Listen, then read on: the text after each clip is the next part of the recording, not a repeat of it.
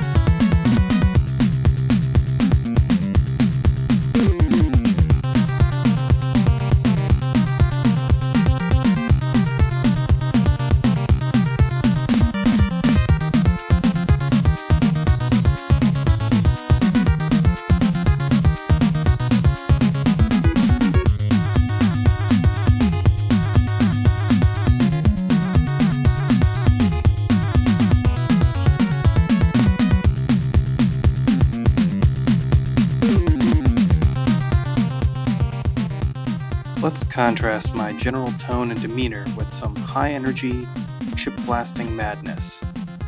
Bringing us in this week is the battle theme from the Japan exclusive game Metal Max.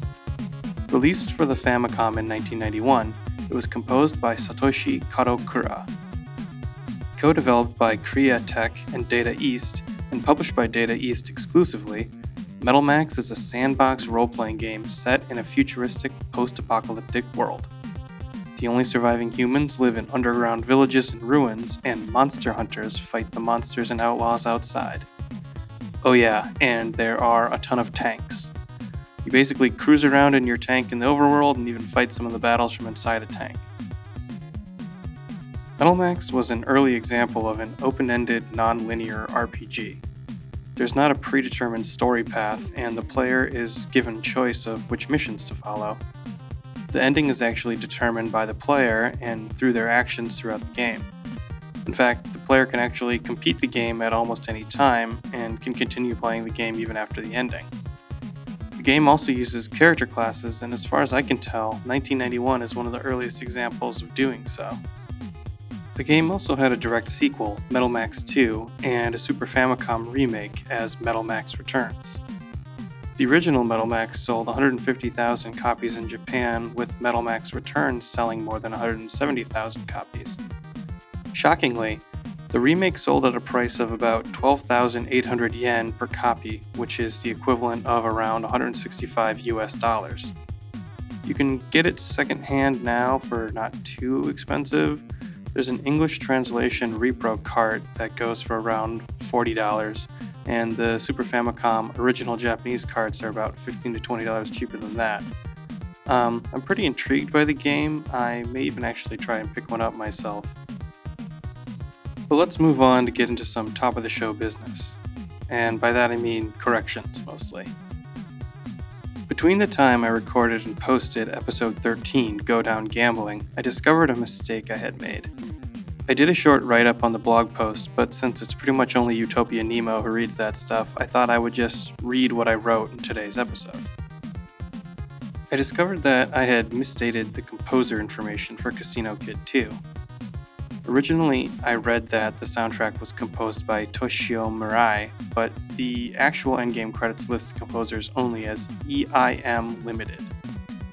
EIM stands for Entertainment, Imagination, and Magnificence and after some further research, it seems that the likely composers are actually Kenji Eno and Michiya Hirasawa. I'm still not certain, but I feel much more comfortable listing them instead of Mirai. My second correction is less straightforward. Over Memorial Day weekend, I found myself assembling some fine Swedish imported furniture listening to old episodes of the Impulse Project podcast. Interestingly enough, during their episode introducing the Game Boy sound chip, episode 20 for those keeping score at home, they played a track called VIP by Laxity, aka Thomas Petersen, and sometimes Lax, from the group Capitol. Well, coincidentally, I had also played the same track in an earlier episode of my own show, but as it appears on the soundtrack for the Game Boy Color game Puzzled. The disconnect comes by way of my attributing the track to Thomas Mogensen, aka Drax. Since I barely found any information on the game itself, I relied on a popular YouTube uploader for the composer information. I did see that Moby Games, the website, also listed Thomas Mogensen as the composer. So, here are a few of my theories on what's actually going on here. One, it could be that the two names just sound alike. Both are named Thomas, and their handles Lax and Drax could easily be transposed. Maybe. Two, they were both members of the Maniacs of Noise group, so that could either add to the confusion I just mentioned, or it could also be that Mogensen was working on Puzzled and needed an extra song for the soundtrack could be that Laxity allowed him to use his composition as a background track for the game. I personally think this is probably the more likely reason. Or three, they composed the song together. In trying to research the correction, I found a couple of sites that did list the track as composed by both Thomas Mogensen Drax and Thomas E. Petersen Laxity. For example, SNESmusic.org was one of the sites that listed both as composers, and I've found them to be generally pretty reputable.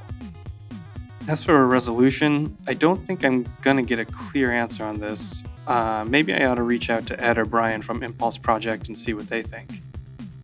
Anyway, moving on, from the arcade game Thunder Dragon 2, composed by Manabu Namiki, this is Fly to Live 1.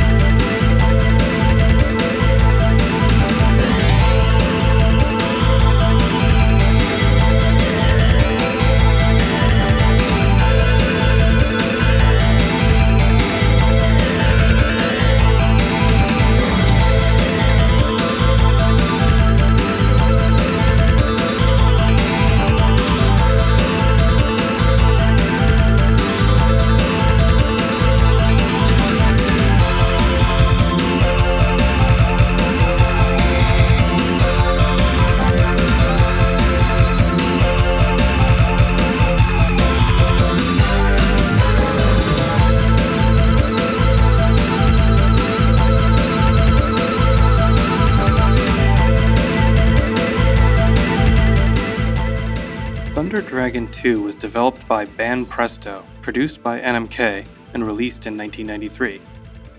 During my research, I read this succinct description. As in the original, you control a jet shooting at other jets. And that's about all you need to know. It's a top down shoot 'em up complete with the standard fare for the genre power ups, parallax scrolling, and a pretty cool soundtrack. The one slight departure from other common scrolling shooters is the setting.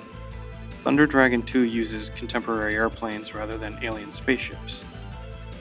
As for NMK, they're also known for producing the arcade games Bomb Jack Twin, Zed Blade, Quiz Panikuru Fantasy, Hacha Mecha Fighter, Thunder Dragon 1, and Double Dealer. Banpresto, on the other hand, is a Japanese toy company best known in America for game development. The company was founded in 1977 as Hoei Sangyo Co. Limited, but was renamed Coreland in 1982. During the 1980s, it worked mainly as a subcontractor for Sega's arcade division. Banpresto has been partially owned by Bandai since 1989, which resulted in the change to its current name. Banpresto is responsible for a bunch of Japan only titles, most notably the Super Robot Wars series, which became so popular that three games of the series were later translated and released in the global market. Other products include anime tie in games such as the Slam Dunk basketball games and Tenchi Muyo Game Hen. Banpresto is also responsible for the Another Centuries Episode series, a collaboration with From Software and using their Bandai connection, the Compati Hero series of games that cross over Ultraman, Kamen Rider, and the Gundam franchises. Now, Banpresto focuses on several varieties of mechanical prize winning games. I'm not 100% sure what that means exactly. I assumed it was either claw games or more likely gachapon machines. I found a manufacturer webpage that lists Banpresto as manufacturer of several plastic figurines of popular anime series, and Banpresto's own webpage has a similar inventory.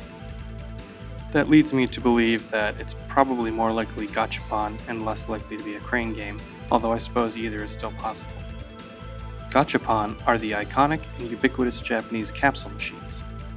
They're coin operated toy dispensers, usually ranging in price from 100 to 500 yen, which is around 1 to 5 bucks.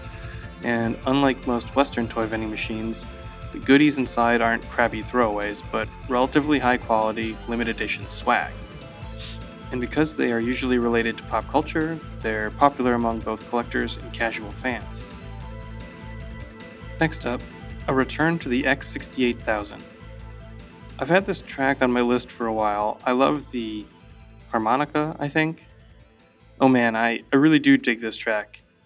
From the game Pinky Ponky, composed by Taguchi Yasuhiro, aka Ohshima, this is the elevator of the department store.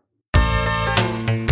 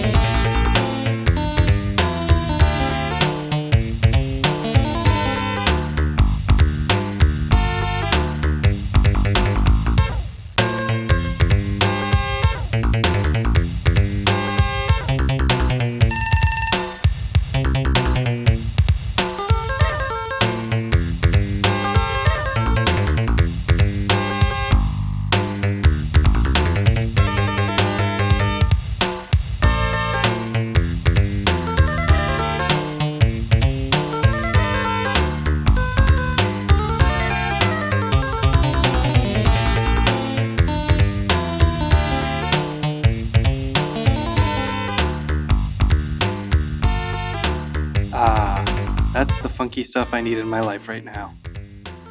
I'm guessing from the title of this track that it's supposed to be a light elevator music fare, but I think it's gone more into smooth jam territory. I don't think elevator tunes have that wild bass action. Pinky Ponky is a series of adult games with dating simulation and visual novel elements created by Elf. I'm pretty sure this comes from the original game in the series, Pinky Ponky Daiichi Shu Beautiful Dream, released in 1989. Amusingly, the title screen reminds the player to remember, this is a game about picking up girls. No matter how well you do in the game, you shouldn't get all confident and actually try to pick up girls. It will only end badly. Elf assumes no liability in such cases. The first chapter in the series has the player as a young male student who is seeing an erotic dream. In typical dating game fashion, the game depicts his fictional encounters with various young women in different locations, and the gameplay consists entirely of selecting dialogue lines. Each girl has a satisfaction bar that must be increased by choosing the right lines.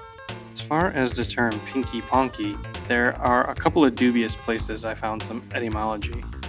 It could either come from a children's rhyme about a dad buying a donkey, or alternatively, Urban Dictionary lists pinky ponky as a Japanese phrase to mean something that is cute or chibi.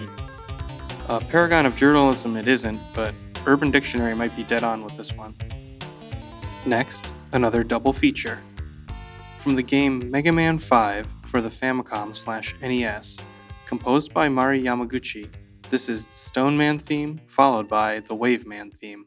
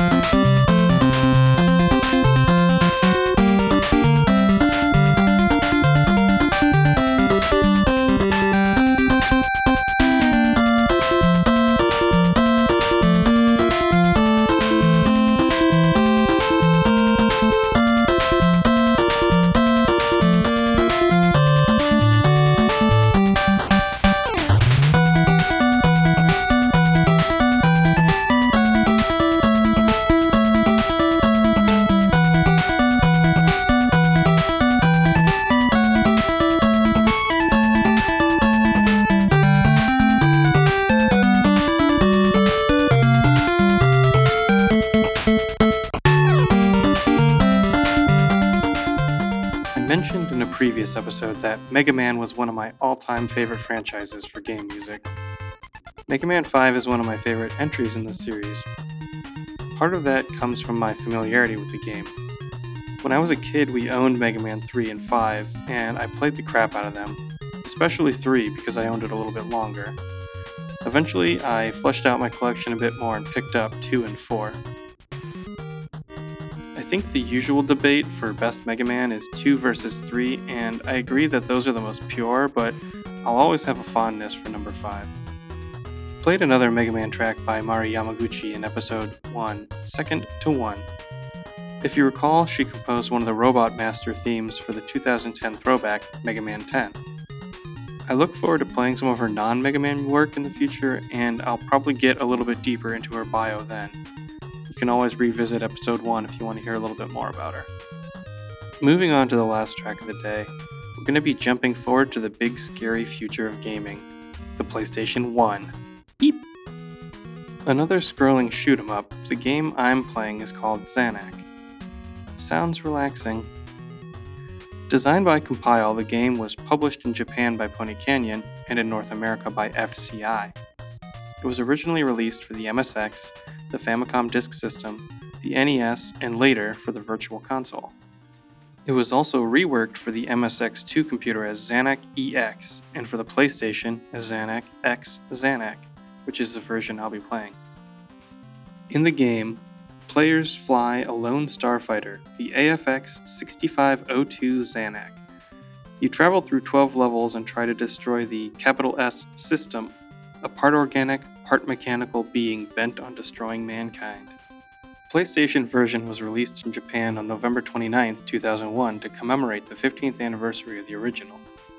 The compilation features an updated version of Zanac called Zanac Neo and three versions of the NES variants of the game. These included enhanced graphics and sound, as well as a remix of the game's soundtrack. The remix version is what I'll be playing from today. And for your dose of Inside Baseball this week, this track was slated for the upcoming Space Jams 2 episode that I'm working on. But I'm trying to hold off for a while, the first one wasn't that long ago. Since I've been playing a bit 8 bit heavy this week, I thought I could use this as a nice modern track to send us off and modern is in quotes. The song itself is replete with breakbeat drums, synth, and nice spacey bells. Toto, I have a feeling we're not in 1988 anymore. Anyway, that's going to do it for this week. But before I go, as always, special thanks to Alan Euler, aka Periodical, for mixing and editing the show. You can follow the show at thediadpresents.blogspot.com and you can subscribe via your favorite podcatcher. Don't forget to rate the show on iTunes, and you can follow me on Twitter at The Diad. You can also email me at thediadpresents at gmail.com. There's a Facebook page you can find by the name of the podcast or by at The Diad, and you can also, I don't know, you could try Semaphore. I might see it. Oh man, I can't believe I burned my semaphore joke in the outro. Pretend I didn't say that. I'm going to talk about it in a later episode. Hands off keyboards, no looking it up. That's peeking.